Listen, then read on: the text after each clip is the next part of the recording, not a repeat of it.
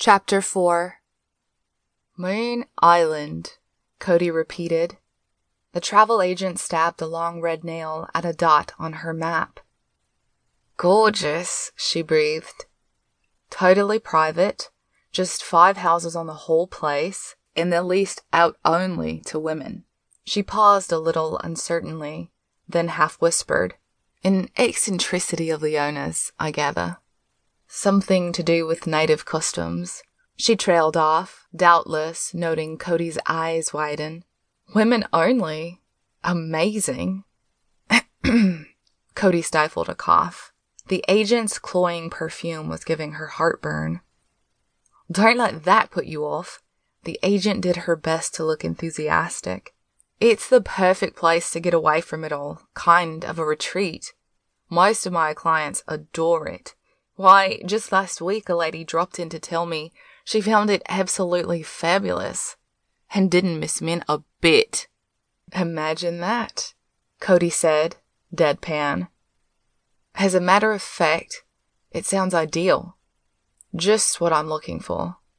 You won't regret it. The red fingernails fluttered over a reservation slip. Expensive, but then in this business, I always say you get what you pay for. Now, how many days was that?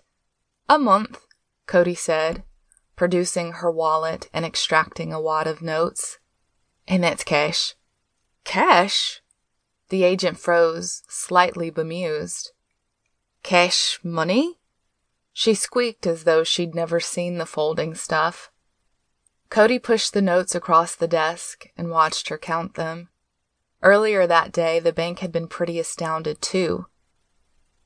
You want to close your account and withdraw the full balance? The teller had disappeared to get the floor manager, a grim faced woman wearing a frilly shirt and a scarf covered in bank logos. She escorted Cody into a private office where she explained it would take a little time to prepare such an amount. Was Cody sure she wanted it all at once? I'm leaving the country, Cody told her. The woman smiled glacially. We could prepare some traveler's checks for you, Miss Stanton, she offered. In a hard currency, it would be much safer. Thank you, but I'd rather just have the cash. Traveler's checks were too easily traced.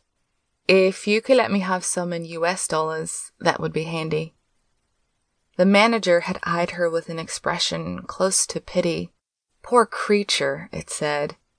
She obviously had no idea and traveling overseas too. God help her. Cody was told to return in an hour when the bank would provide her with the cash in a combination locked briefcase with an optional wrist chain. Wearing a martyred expression, the woman escorted her out. Soon after, briefcase in hand, Cody marched into the nearest travel agency with no idea where she should go. Somewhere very private she had told the perfumed agent.